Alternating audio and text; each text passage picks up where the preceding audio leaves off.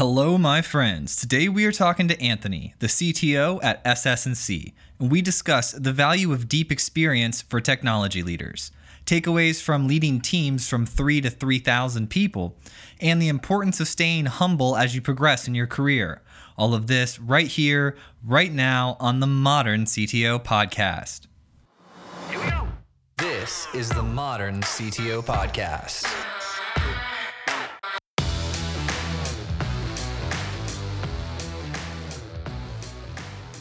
Hello, hello.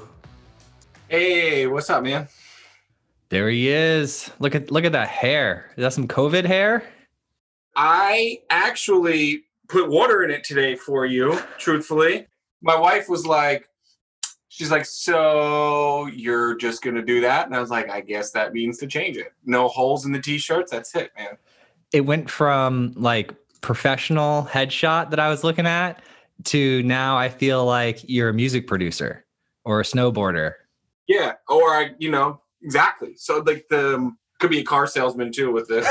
but um yeah, no, the uh I just I haven't been going because I used to go to the barber like every Saturday and then I just I stopped. This was getting bad, so I shaved that. But uh uh yeah, I mean Are you guys still pretty locked down?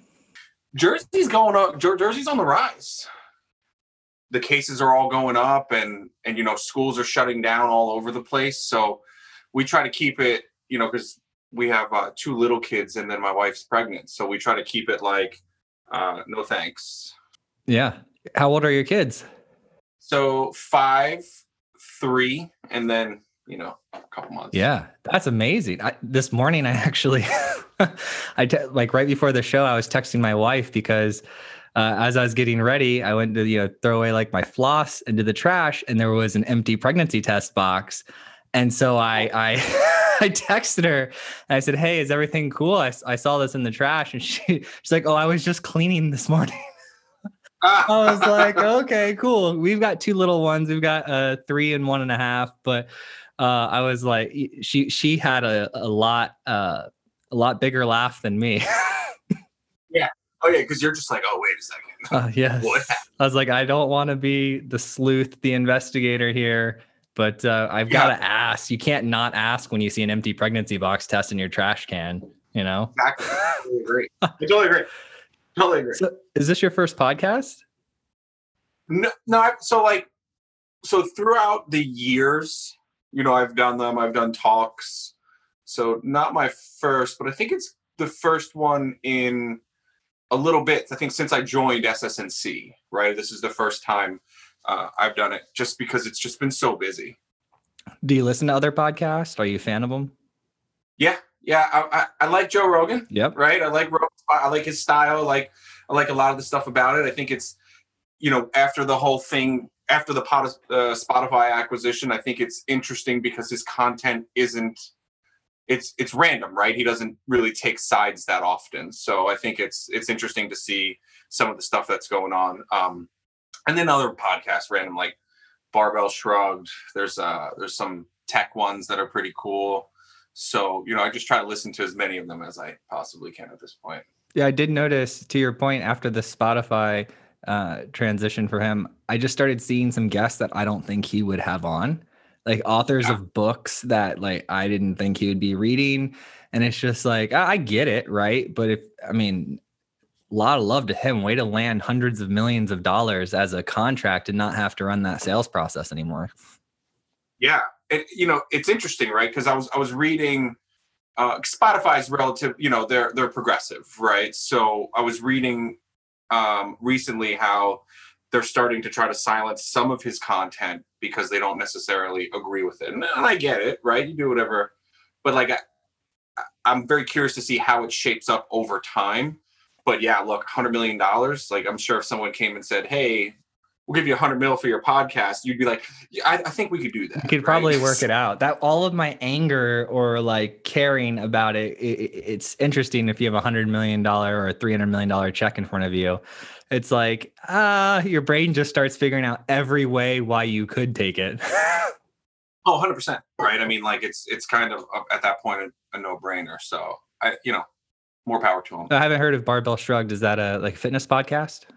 Yeah, it's it's a cool one. It's just a couple of uh a couple of guys that they talk to different people in like the whole weightlifting situation and they you know they just talk through different things about like you know styles methods uh eating philosophies uh bunch, i think the the recent one that was pretty interesting they went through um tom brady's the tb12 which is interesting uh his whole process so yeah it, it's pretty cool one you know it's it's you just throw it on in the background when you drive and, and it's you know it, it takes your mind off of the different things Are you into fitness? Like, what do you do? Do you work out? Do you lift weights? Do you run? Yeah, so definitely run a lot, and then definitely. Um, so I used to do strongman competitions years ago. Yeah, so not like not like some of these different. Some of these guys are a little little too much, but like you know, we used to travel around and compete in different small, uh, different competitions, which was a lot of fun. So you know, way before COVID, which I'm super happy about. Um, I converted my garage into a full gym based off of like equipment that we've had from closed gyms. So like, you know, the stones, the yokes, the farmer carries, the, the squat racks, all that stuff I have in there. Um, so yeah, so usually like literally on the other side of this wall. So as soon as I'm done during the day here, I just pop right in there. Uh, me and my wife swap and then I'll cook or she'll cook and then, you know, we'll both be able to get it in for a little bit. Nice. I'm pretty big into fitness. This past year, my big thing was like foundation. So I wanted to build a strong foundation after having the kids and such a crazy work schedule. I said, all right, I'm going to give myself five years to build a solid foundation. I'm going to start by just monitoring. So I started monitoring my like tracking all my in Fitness Pal, like all the calories, all the macros, understanding that. First couple weeks, I did nothing except for just track. Then I started changing based on that and then i started trying different macro splits to find the one that like gave me the most consistent energy throughout the day and so I've been consistently tracking it for almost 360 something days now because I started at the end of last year. And then uh, I weigh myself every morning at the same time. And so I got to really understand like how my body processes food and how it works. And I'll tell you what, like I gained weight and lost weight before, but you kind of just feel like it's it's happening. And when you actually like weigh all your food and everything you eat and completely understand the exact nutrients that are going into your body, for an extended period of time, like months, you just get this completely different understanding of, of how nutrition is. And I think that's important. Like we could tie that back to like work and leadership because your nutrition is affecting your mood, it's affecting everything. it, it's also discipline though right? Like it take it's not like people think like oh you know you know your way blah blah blah. It's hard right? Like it takes a lot of discipline especially with little kids right? So you you know this just as well. They got snacks galore right? Yeah. so it's super difficult to be like okay I'm, i i know that if i eat this it's going to add you know x amount of macros for the the carbs the protein and you know and it's just it, it is it's hard especially going out and but that discipline really it, it does help transition into a lot of different things. And, and like you said right you also have to test you have to understand and learn what works for you. And i think i'm very similar the same right? So you talk to a lot of these guys that lift really heavy they're like oh carb carb carb. But for me that doesn't work right? Because it doesn't it, my body does not accept it well. So like i get sluggish i get tired and they're like well you know you need to eat like 7 billion grams of carbohydrates right before like a big squat day. And i'm like well if i did that i'd be like super sick and i wouldn't be able to do anything. So discipline is is and, and learning and it does pivot very well into leadership right? Yes. It, did you always do this or was it like stress from work? This you started to get a healthier lifestyle or has this been all since you were in high school type deal? No, no. So I, you know, throughout high school, it was just I was like I was your typical like sitting on the computer for 100 million hours a day, not paying attention to anything else. So like health was not it.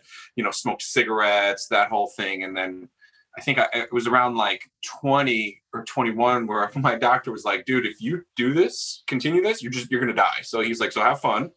Um, and so that at that point, I was like, "Well, I probably don't want to die." So then I just turned everything around hooked up with some people that you know were similar mindset um made some friends and then you know and, and that's that's kind of it So were you programming in high school? yeah you yeah as a in high school and, and even as a as a kid right so we all i kind of started this started doing a lot of this stuff in like fifth sixth grade uh, that's when like VB was cool and like you know online gaming was was not as cool as it is today, but it was still pretty cool for us. Uh, and then that kind of got me into that era. I mean, the movie Hackers originally was it, and then I quickly realized like, wait, it's not as visual as this, but this is still kind of cool. Uh, and then it just kind of took off from there. Nice. Did you end up going to college for this, or did you just go right into the market? So I went to school for a little bit, and then what wound up happening is, is I, I, I when I was at the school, they didn't really have a good Linux program foundation, and the online school system was pretty bad. So I helped pivot into just building it with them, and then eventually they were like, "Well, you can't really go to school here anymore since you're building the system." And I said, "Okay, well, whatever." And then uh, from there, I just kind of pivoted and took off. Uh, and then lately, I've been going through and just finishing out the degree, just not necessarily because I feel like I need it, but for me, it's more like I only live one time. So if it's just something that I want to try to just get behind me, then it's, you know, why not? Right. I got to try as many different things as I can. I was surprised you didn't like graduate with every possible degree the college could issue. yeah. I, I, just, my attention span is like, it, it's, you know, I, I like being able just to jump in and be more hands-on and learn it. And you know, sometimes I think like if I would have focused on it, where would I have been now in comparison to if I, you know, similar to not doing it? But you know, I I, I do want to finish it, and that's what I've been working towards because it's just you know it's just something to do. Did you finish? Or? No, no. But I was alluding for you. I was alluding more to like just you being in the database of their system, helping them build their systems, and just issuing yourself like doctor of veterinary medicine. like at some point someone will give me an honorable doctorate, but I- will wait for that. that is amazing. So, so you you go through uh, college, you build these systems, you get really into building systems farther and farther, and then what's your first like major job? Ooh, um, so I, I, had a bunch of them, right? So like way long ago, I started in an internet cafe in South Jersey, right? So that was, you know, and it was funny because we were just we were helping people fixing computers, running like Counter Strike League stuff like that, and then it quickly pivoted into a uh, babysitting job.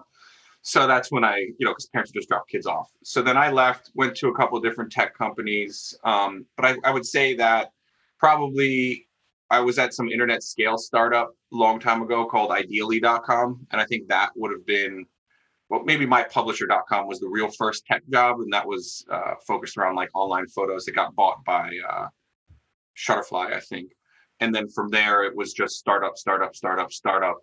And then um, I think probably the one startup that gave the most, brought the most experience and was most interesting was DigitalOcean.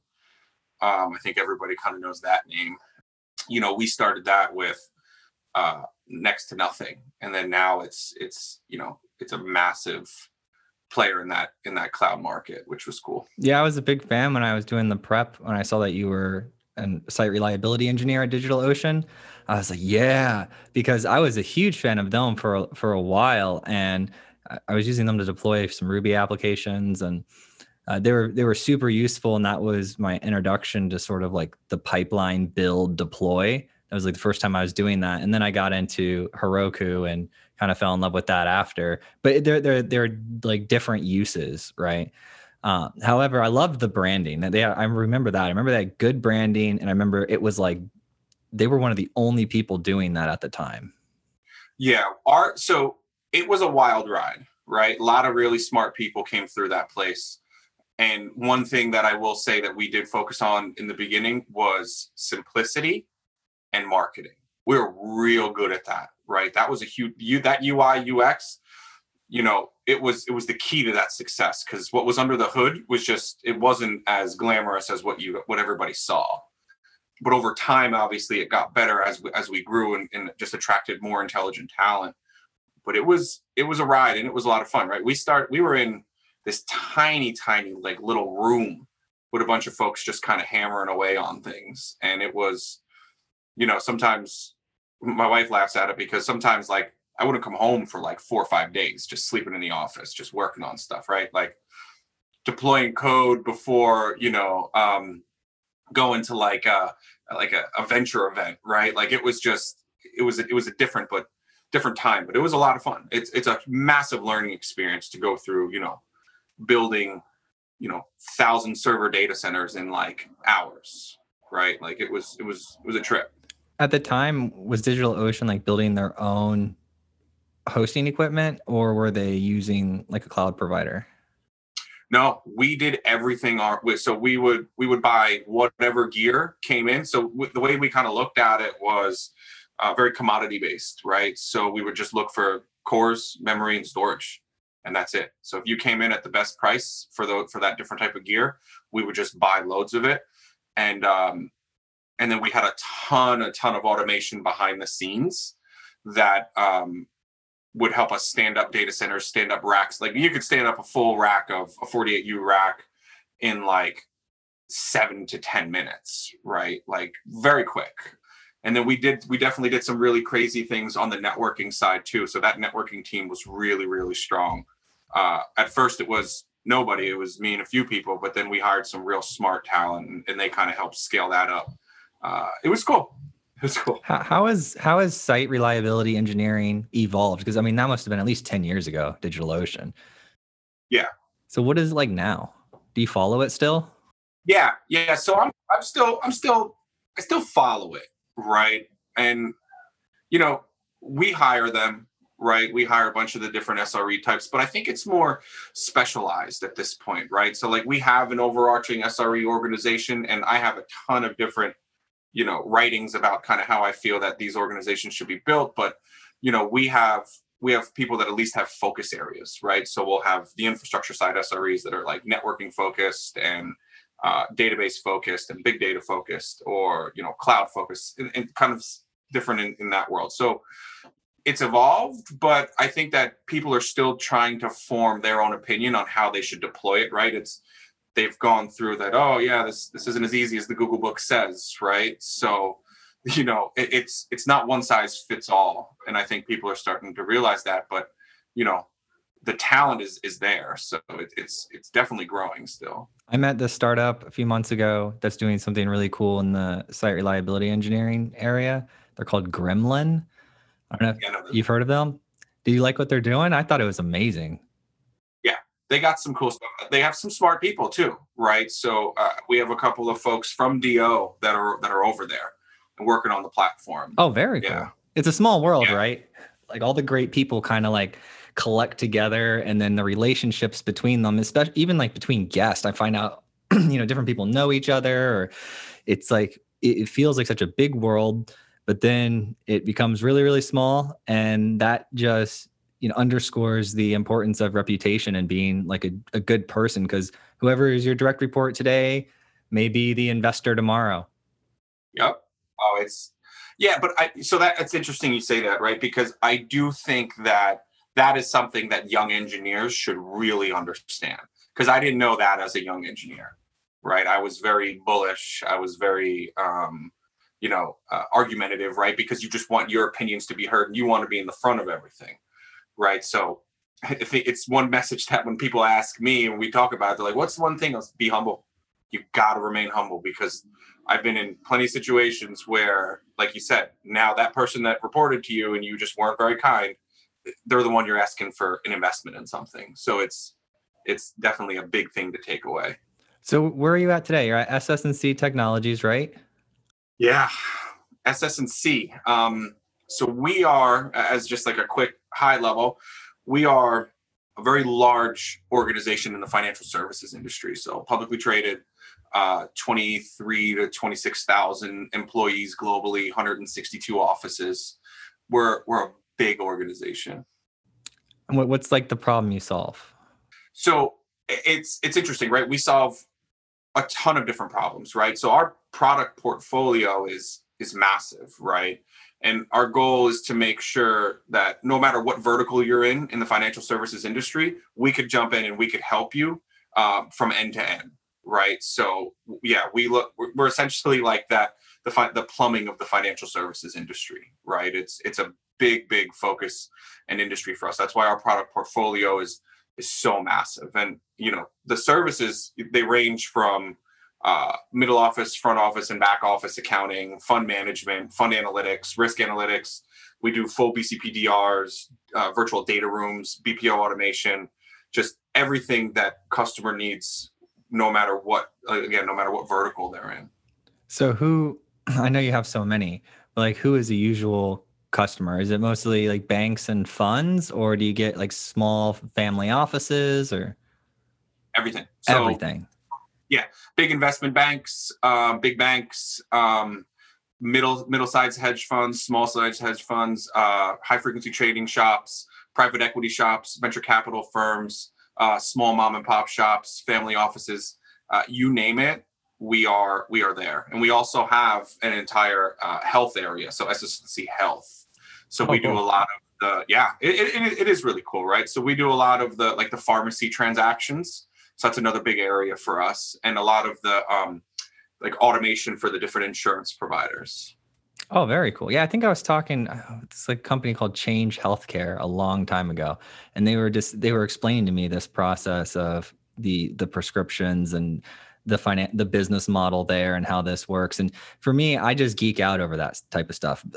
Basically, it's understanding complicated systems. Like I can geek out just as hard as understanding a code base as I can understanding somebody's different business model. and that's what's really cool about it right because they they they are they're one and the same at the end of the day financial services and healthcare and, and most of these things that exist you're just processing transactions and you just have to do it at a high volume and reliably right? And, and you don't and you you know especially in financial services and healthcare like you can't just drop transactions because that's you know either a millions of dollars or b somebody's life right? So that's something that we've focused on for for a long time and especially since i walked in here is just resiliency and stability to make sure that we can process everything uh accurately i guess it's a good word So do you guys do? I had a um, a financial software company before I did the podcast, and we were doing like retirement analysis, uh, withdrawal strategies against tax bracket, like everything. We were just putting tons of financial products and then model hundreds of thousands of scenarios for the best situation for the person based on how much cash they need to burn and you know where they're at. Um, so I, looking back on it, it's like you know three year blur but when you see the suite of tools it's like this is unbelievable. It's so cool. So then i sold my interest in that and started the podcast and um, i was curious do you guys like one of the big problems over there was getting access to like financial data as from everything from the bank accounts like a plaid would do now to a stock market data they charge you. It's basically free if it's a day delay but as you get down to the millisecond you're spending tens of thousands of dollars. Do you guys get into the data feeds over there or, or do you just provide services? Everything. So we have we have every data feed that you could imagine coming in from markets coming in from exchanges. Even you know we have a whole business called uh, fix that we host fix infrastructures for uh, for customers right so like live exchanges that people can transact on um you know you place orders and such uh we you know interesting you said retirement because we're actually one of the largest um largest companies that host that host all of the uh, retirement accounts for some of these large organizations, right? So all of the account information, all of that stuff is housed within SS&C. And so the nice thing about it is, is that all of this data is, is so rich. So we are we're able, and you know, you mentioned um, analytics around portfolios, right? So we do a bunch of things. We bought a company called Algorithmics that does portfolio risk assessments, right? So it's feeding all that data into it and it looking at portfolio and portfolio information and able to to, to calculate risk based off of what positions you're going to take and what direction you're going to move in it's yeah it's definitely really powerful Yes, I, I liked this one company a while back called like Riskalyze. They were doing some stuff, um, but they were they had, they had a cool culture, and I liked their branding. But that's that's like the basis of it. Pretty much, branding wins me over like nine times out of ten. if something's beautiful, you want to walk up to it and experience it. it, uh, so I will admit it's really important, right? I've seen like, you know, you could have the coolest technology under the hood, but I've seen these front end apps that are just like, um, what is this? like, uh, if it's this bad, it's probably not any good. So I'm just going to ignore it, right?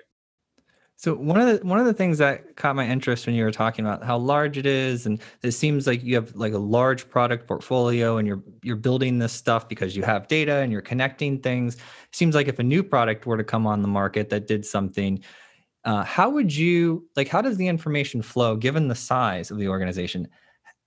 Where does the back signal go off or the the bell ring that says, "Hey, our customers, we should build this product now because this is emerging in the marketplace." Like, how do you get that information? Is that a team? Is it what is it? So it, there's so many different ways because of how large we are. Um, but you know, the way that our organization is structured and the way the leadership is structured is um, there's constant feedback. So we built something out called pods, and pods are way that our pods are a way that these different folks from all the walks of the different business units can come together and share this information. So, like as an example, um, you know, we have uh, let's say we have one large customer that uses one product set, and then then we find out that you know through conversations through these pods or through different levels of communication that they're looking at you know all these other four or five product sets that we have. So those groups come together they talk then they host the meetings and they have the conversations and then they'll start putting together additional feedback that they're getting from the customer for something new that they're talking about kind of tie it together and then just kind of build a strategy around okay how do we address this? And that's kind of honestly how a recent product around uh, kind of customer data platforms kind of came about because we have so many different customers and everybody came together and said hey everyone's asking for this particular thing. So you know we can get requirements and get just general feedback and then we can start building it. But that leadership funnel and that way the organization structure is is is powerful and, it, and it's key to kind of the success of a lot of these things so it's it's happening amongst the executives. It's like baked into the culture. Yeah. Oh yeah. Yep. It's it's you know because it's it's in everyone's best interest to make sure that our customers are happy, right? So you know the more we collaborate the more the customer you know feels that and they feel that you know we're one large organization instead of 50 small organizations so when the idea comes up to build this new product, right, based off of the customer's feedback, what's the process they go through to get funding for that within the org? Yeah, that's a good question, right? So, you know, in that situation, it it definitely depends, right? So it could be where we take one or two or three people off of any other given project and say, okay, you know, let's let's start scoping this out and let's start putting together a prototype or an MVP of some kind, very small, very narrow scope. We'll get some feedback from the customers. And if they like that, then we'll start putting more teams and more people and more money behind it, right? But a lot of these things, they'll, you know, you don't you don't want to be in a situation where you just have a ton of these pet projects and like nothing ever comes to fruition. Um, so we really focus on starting small, uh, getting something functional out the door in a very small amount of time, uh, getting customer feedback, and then if, again, right, if it takes off, boom, then we we hit the races and we put the money where it deserves to be. Yeah, I love that day one mentality or the the start. I heard Bezos in a number of interviews, and he constantly talks about how everything they do, they start really, really small.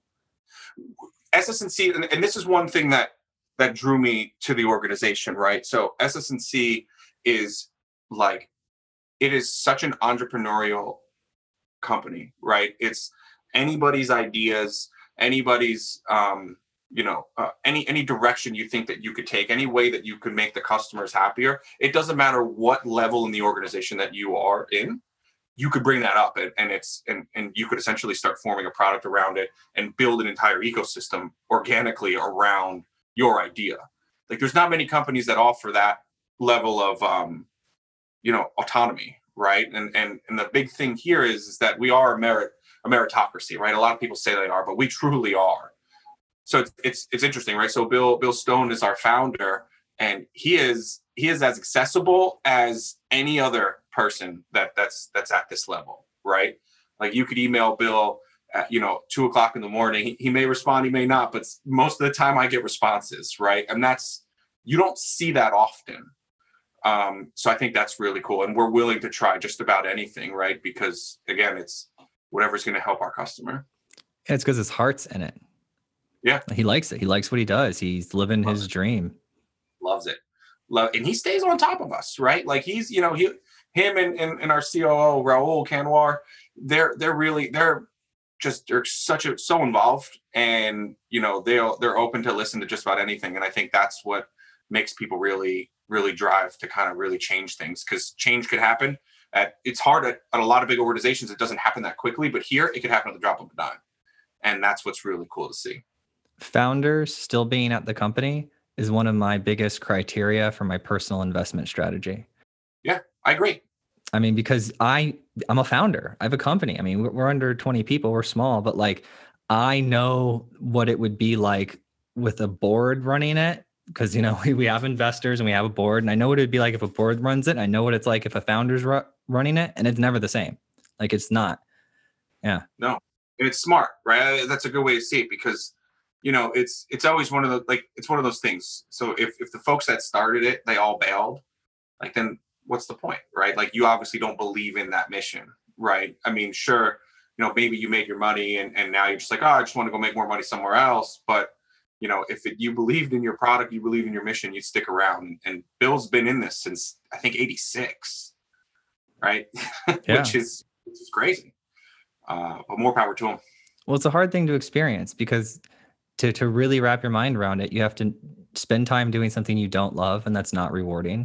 And then you have to spend time trying to find out if you're doing what you love. And then you have to actually you know, not give up, keep going, persist, let years go by. And it's they're not short lessons. These are like long lessons that take 3 3 to 5 years type deals to learn. They're it's it's why experience is so important. Yeah. And then think about now, right? Like we're a 20 something thousand person organization that had to go 100% remote in weeks. Like that's hard, right? That's not an easy feat. That's not an easy thing to go through. So and and we're still like we're still releasing quarterly earnings and we're still doing well, right? We're doing really well. So like, you know, it's just it, it's this time is is crazy and I feel like without somebody that's been in this and been attached to this for so long, like I'm not sure if you would do as well, right? Yeah, I was talking with Harry, uh, the CIO at Zoom. He was just so chill and relaxed when I was asking him about how they went remote and how they handled COVID. He's like, "Yeah, we we did it. We just uh, we made it happen." And I was like, it was like such a such a, uh, a like a laid back response. I want something. I want a better response. How did you guys do it? Like how how do you like what is going on? Maybe maybe not how you do it, but like what is going on in your mind when when you're like, okay, I lead the technology part of this technology organization. We have 20,000 people and now we have to go remote overnight.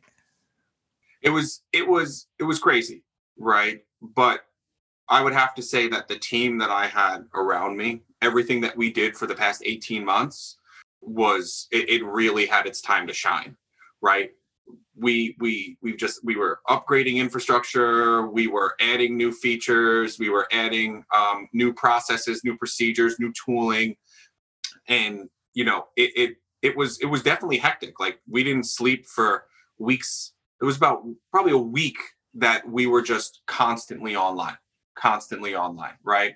And then into the second week which is you know you you're in a situation where you have folks that normally would just go into an office and now you had to onboard them with laptops. That's hard right? Because you still need to ensure security. So i was out talking to almost every contact i had trying to source laptops. I think that was the most difficult piece to this entire thing. And then you know my team that sat there and they built you know 15,000 laptops in in 2 weeks like that's huge. And then zoom was a big part of it right? So i know uh i talk to eric their their ceo frequently. And uh you know I, I just thank him right? Because going on to this platform really helped us with our remote strategy right? We had because you could just imagine the sheer volume of troubleshooting that you would have to do when you go into the situation. And we used like zoom rooms like hundreds of zoom breakout rooms where folks were able just to log into get their problem solved and then kind of hop back out. And we would just leave it open because you know the our call centers were just off the charts. So i would definitely say that our transition was was really smooth though because of everything that we what we focused on previously and it you know not obviously not in anticipation of this but um you know it's the the, the team was came together and it's just really talented Yeah, Eric's fantastic. He uh he's like the picture perfect way for a founder to interact on social media because he's like on Twitter, he's on LinkedIn, he jumps into support questions, he responds to people, and it's actually him doing it, right? And I think that that's just so cool. So, so you're at DigitalOcean, right? And then now you're at SS&C. But um, what did you did you meet the like when you left DigitalOcean? How did you meet SS&C like executive team? How did you end up there? So I was at Bloomberg before this. Okay. Um, yeah, I did a bunch of different things at Bloomberg for a while. You know, SRE, building teams, building strategies, building platforms, security, security architecture, and then I got hooked up with um, with SS&C through a mutual friend, and you know we had a couple different conversations, more than a couple, and it just like it, it made sense, right? Because you know we they really needed somebody that kind of had that financial services experience, but also had a completely different set of experience, like like the startup world, like you know scaling systems in that way to kind of come in and, and have a fresh look at you know how we do tech, how we do engineering, and kind of you know just overall you know how to build these teams because I think that's definitely the one of the bigger challenges of of this role. So, what's your takeaways from building these teams? Like, what have you learned? You know, um, it's every day is is a different lesson, right? And going through this whole thing is it's just the emphasis on culture for us and for anybody, right, is just so important. And and I used to just ignore it for a long time and always thought that it just, you know, it, it whatever, we're engineers, we'll get through it. But nope. You know, you have to make sure that the people are happy. You have to make sure that, you know, you could accurately assess their skill sets so you could place them in areas where they can be successful. You know you have to make sure that you know you're also so daily something that i do daily right? And and sometimes my the folks that report directly into me aren't the happiest about it but i i go down and, and i'll talk i talk to anybody and everybody right? So i'll randomly message people on on our chat software and just be like you know hey whether they're you know a desktop support technician or whether they're you know, uh, I don't know, a principal engineer. I'll just talk to them, see how their days are going, get an understanding, see if I can help, I can answer any problems. Because one thing I tell them, like, look, I've, I've done all your jobs before. Like, I've been there, like, I've done it. And so, you know, I may be, you know, sitting all the way up here, but I still know a thing or two about how to do these things. So please, you know, use me, right? And I think that's been, especially during this pandemic, really valuable for them. Um, and then a lot of the other things that I think were really important is as I focused on putting together um, kind of like these internal um, collaboration and communication things. So like we did uh, quarantine creations was really cool. So I let everybody kind of come together and show us something that they've done during quarantine that isn't necessarily computer related. Uh, everybody voted against each other, and, and I, you know, they got like secret labs and Oculus gifts, right? Which was really cool. We did one for Halloween, and and now we're going to do one around like internal uh, gaming teams. And again, you know, you'll get a Secret Labs chair and some cool prize. But community and, and culture is I, I don't care what anybody says. It's definitely some of the most important things that you could do, especially in this role. Do you drive that initiative yourself, or do you have someone on your team that's like really strong in that area? So it's me. I drive it, but I, I, I take the feedback from all of the from the group because some of these folks they have been i've hired my the way that i kind of built the team is my whole vision for my directs has always been engineers first but leaders leaders after. Because i don't want somebody that's just a pure leader it's just not interesting to me right? Because i need folks that could dive down into the weeds and and understand the problem space instead of you know just kind of delegating to everybody for everything. It's just not interesting to me.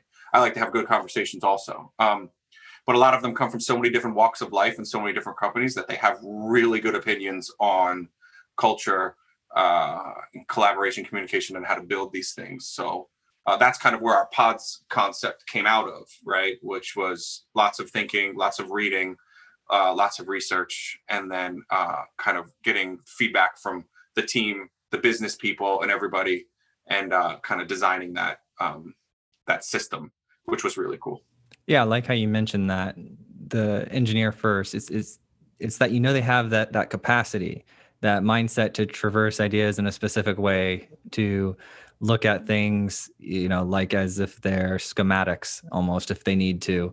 And yeah, that that's a really useful skill. And the first time, because I was raised by an engineer, the first time, and, and then I was on teams and I just hired engineers.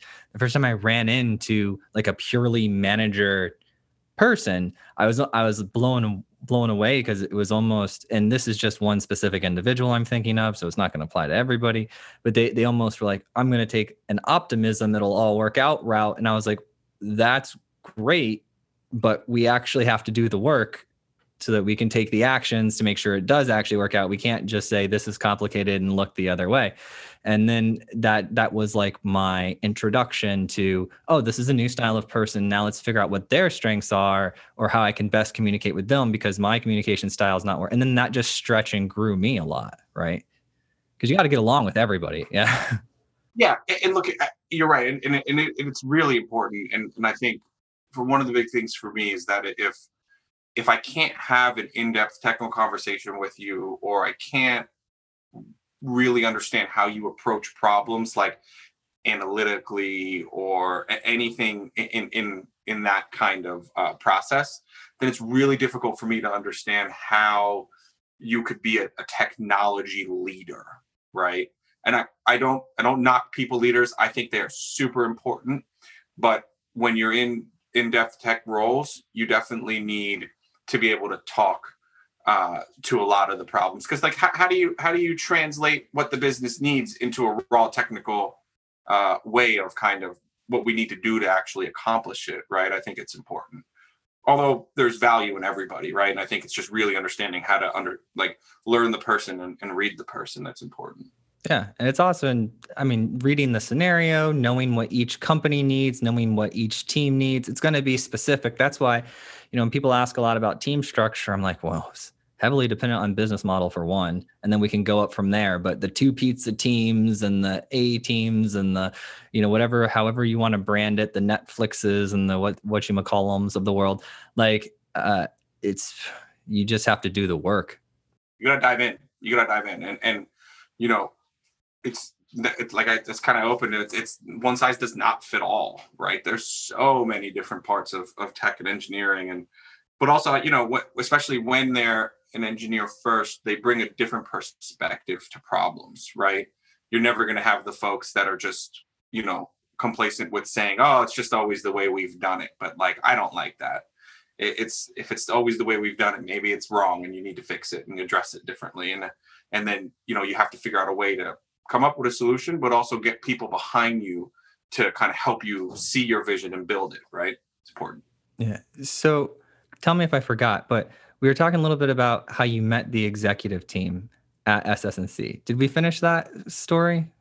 Uh, I'm, I'm not sure, but I think well, you know, as a, as a quick thing on it, we you know I, we met through. They were looking for somebody with a big financial services, but also startup background, and we had a mutual friend, Rahul and I. And so what had happened is, is he was like, hey, hey, you know, SS&C, there's this company I never heard of them, and but you know he's a good friend of mine and he's looking for a cto to kind of come in and and really shape the way technology needs to be at this organization right but you know they don't necessarily just want a people manager they want somebody that has the technical skills and technical abilities and i said oh okay cool like i'll go have a conversation with him it doesn't hurt and just you know rahul is the type of guy that when you meet him you know he runs such a big organization and very very humble and very very smart and he kind of knew.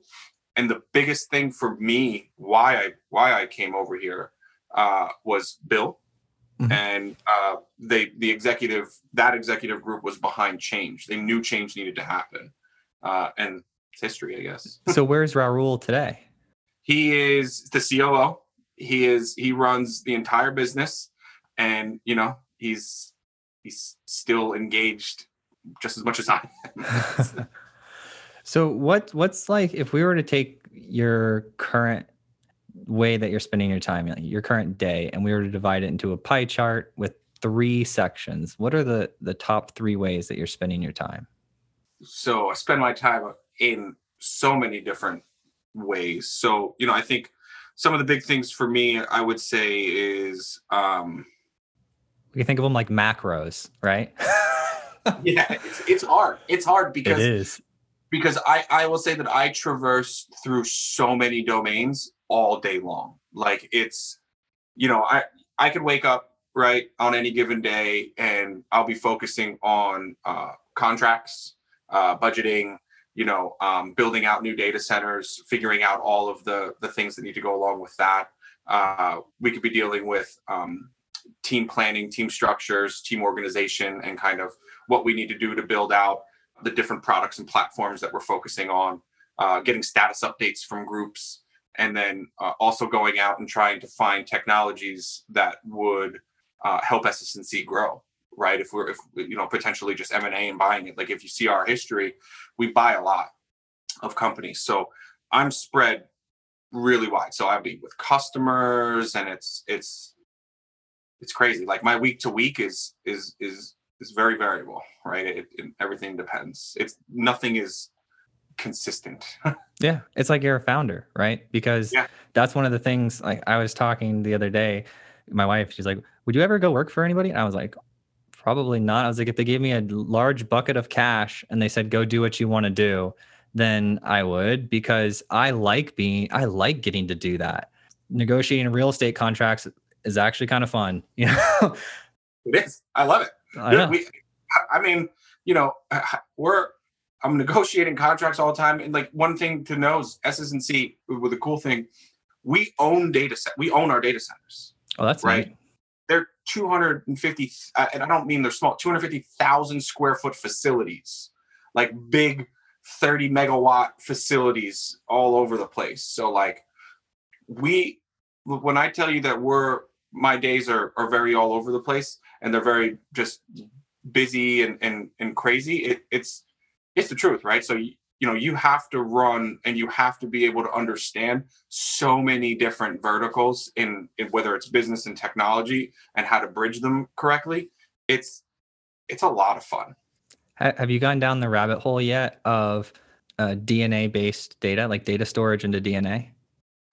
No, what what what is that? Oh, oh, it is the future, my friend. I have been watching this little market, this this beautiful, polished little section of the market emerge over the past three years from an MIT project to getting out of MIT to getting some external funding to to like doubling and tripling. You know, you, they have the one problem that they have of being able to the speed in which you can read and write data to DNA.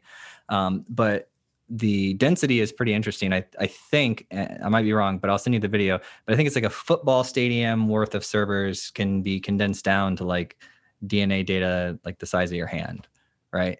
So they're using it for long. They're right now the the business use case is long term storage. So these I, I learned this whole part of the market. These these companies they have backups on tape, right? These like large tape backups, and then th- those are only good for so many years because they degrade, and so they have to just recopy them. And so there's this there's a this money pit cycling right where they're just and drives fail after a certain time too so you're always cycling it. Well if you had like a persistent storage that was long term that would last hundreds or you know thousands of years because we can find dna thousands of years ago right? Uh, and and so that was the concept and then the the barrier to this being usable was the speed at which you could read and write the data into the dna and so the spin out they built all this technology and then that's what the double and tripling I was telling you about. And now they can, they, you know, they wrote Wikipedia content in like a very short period of time to the DNA. And then I just saw like a few weeks ago, they got a major like Fortune 50 companies CTO to like leave that and then go work at their startup to take the product to market. And his like entire background history is taking products to market in the Fortune space. And uh, they're called, the company is called, uh, I think it's called Catalog DNA that they have the videos on their website and stuff too. So if you just like scroll around their website, or at least they did a few months ago, uh, they have the the understanding of it. But cool. when I saw it, I was like, this is the future. That's pretty cool. Yeah. That's pretty Cool. like these these types of businesses are pretty awesome. Mm-hmm. right? Like you know, you know, there's that's interesting. There, there's not many. Yeah, that's pretty cool. I, I'm gonna read into it because there's not many things in our generation that are like overly awesome, right? You know, like this is cool. Obviously, some of the stuff that SpaceX is doing is really neat. You know, some of the other ones aren't really that interesting, right? Facebook. to your Amazon. grandparents, it's interesting. Yeah. exactly. Yeah, my grandma really loves Amazon. Actually, my son the other day, I didn't even realize it. So Alexa, he just like he now knows what my wife orders him for Christmas, right? Because he'll go Oh, to the. Alexa. Alexa, show me the deliveries. He's like, "Mommy, what's this toy?" And I was like, "Oh boy, we gotta unplug it. Just throw it out." They're smart.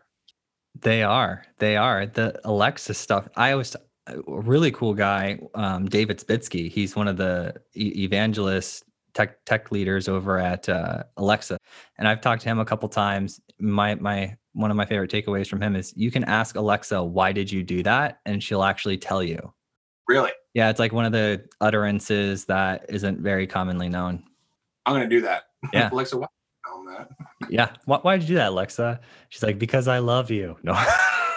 and that's the cool thing like was it's funny because so you know the zoom thing is new right for so we've been doing zoom birthdays zoom this zoom that and like uh we had like a zoom birthday party like s- right in the middle of this pandemic and um i was just like oh everybody it was like 30 or 40 different family members like everyone be quiet for a minute i just want to tell everybody something and then i i think i said like alexa order me a thousand batteries and you hear everyone's Alexa going off. We are what? Which batteries for a thousand would you like to order? It was, it was pretty funny.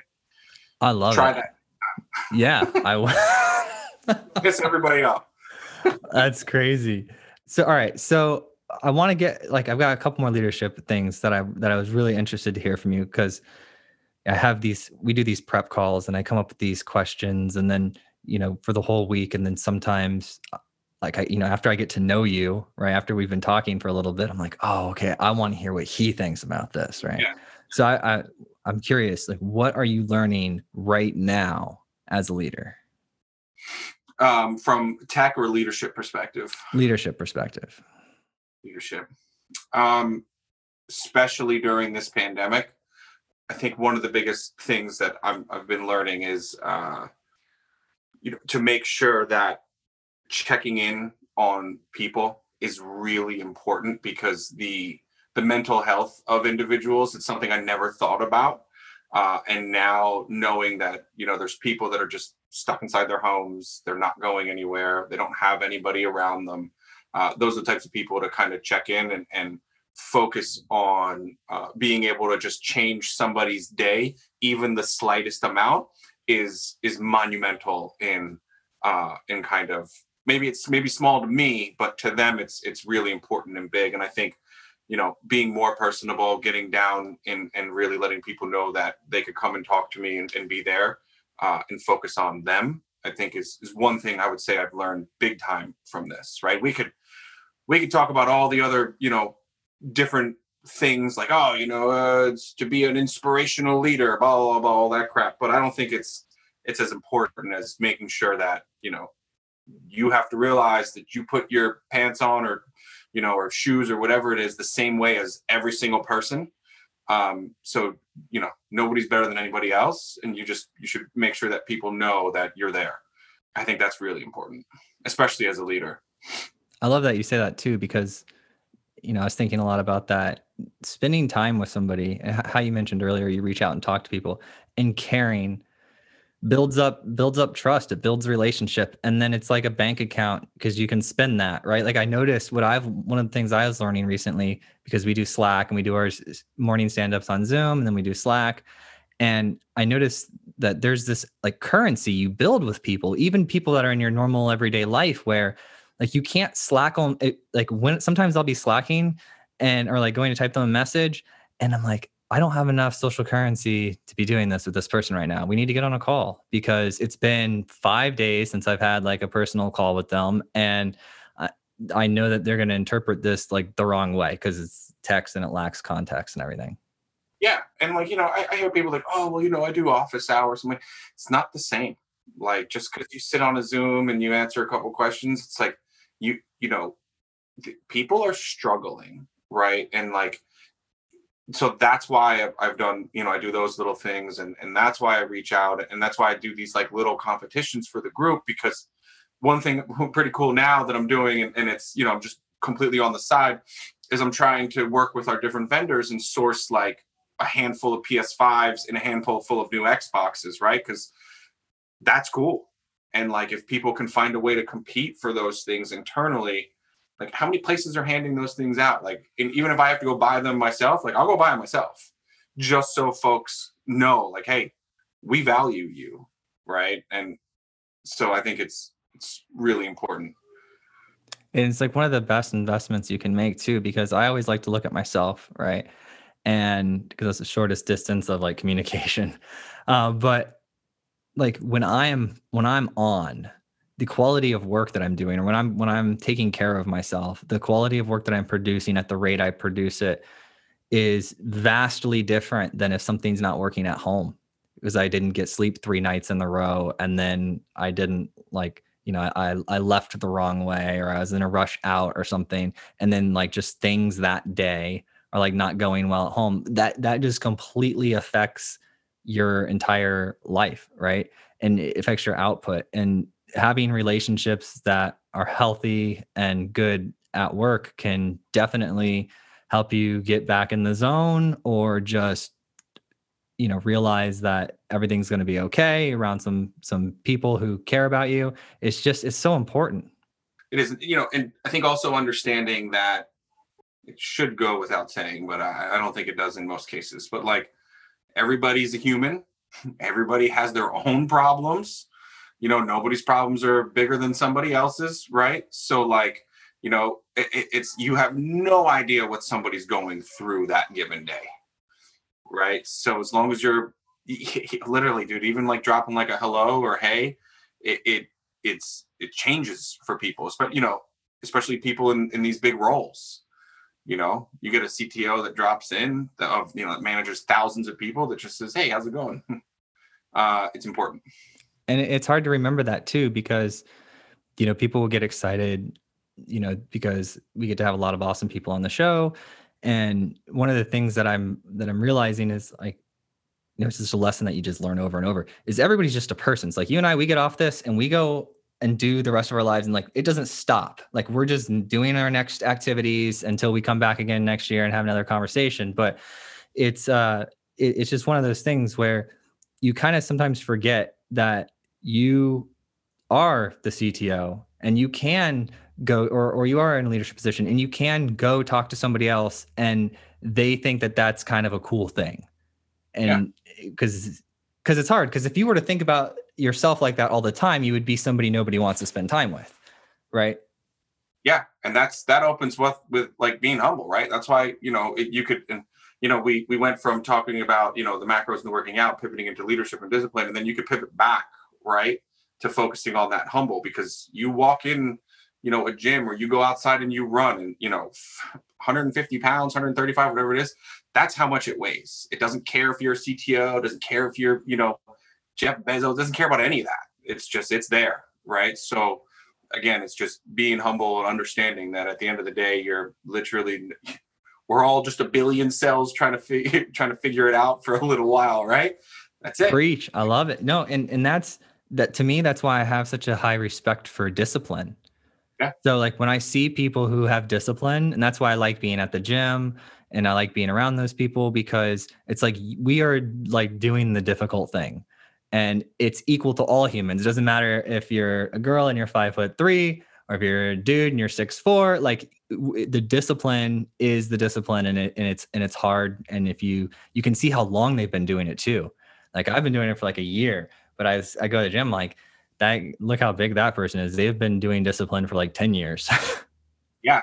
It, it, there's so much motivational things to listen to around it too. And it was funny because talk about discipline yesterday. So my wife, you know, she's pregnant. So she comes to me because she's like, okay, it's like, it's time for me to work out. I was like, all right.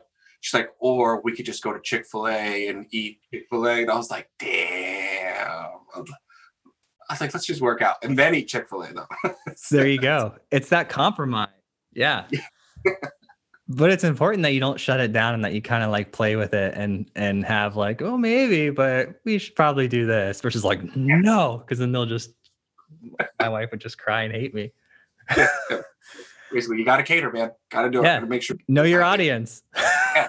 Yeah. And i'll tell you what though it definitely pivoted quite a bit like after i had kids. Because mm-hmm. you you know you just i think that you, you look at things really different. Um, I think it, and it really happened after I had my daughter because it was just like, you know, like what happens if somebody talked to my kid that way? Like, I'd be super pissed off. So you know, you you start to grow some sort of uh, like your compassion definitely grows and your patience grows also. Your patience grows tremendously. I've noticed is I mean, trying to get a, a three year old dressed or to eat dinner or something, it's just like you and it, the the most beautiful thing is how raw like I, I like to compare it against it, they're like computers of the of the 1960s where they're the size of a room and you can see the transistors and you can touch everything. Like it's just so obvious what's happening. And then as they get old they become these like microprocessors and you can't really tell what's going on. You just you just know they have a microprocessor. But man the emotions that come out the negotiation everything it's it's it's amazing oh, it's crazy right? She doesn't know they don't know what i do. So like yeah. you know they and it, you know what and it's great because it just doesn't matter to them they're like man okay well that's cool i'm still gonna throw this macaroni at you like it's nothing I'm like, all right, no problem, dude. that is one thing that's interesting that I didn't know when I was younger and that I know now is famous people are not famous in their everyday lives. Nope.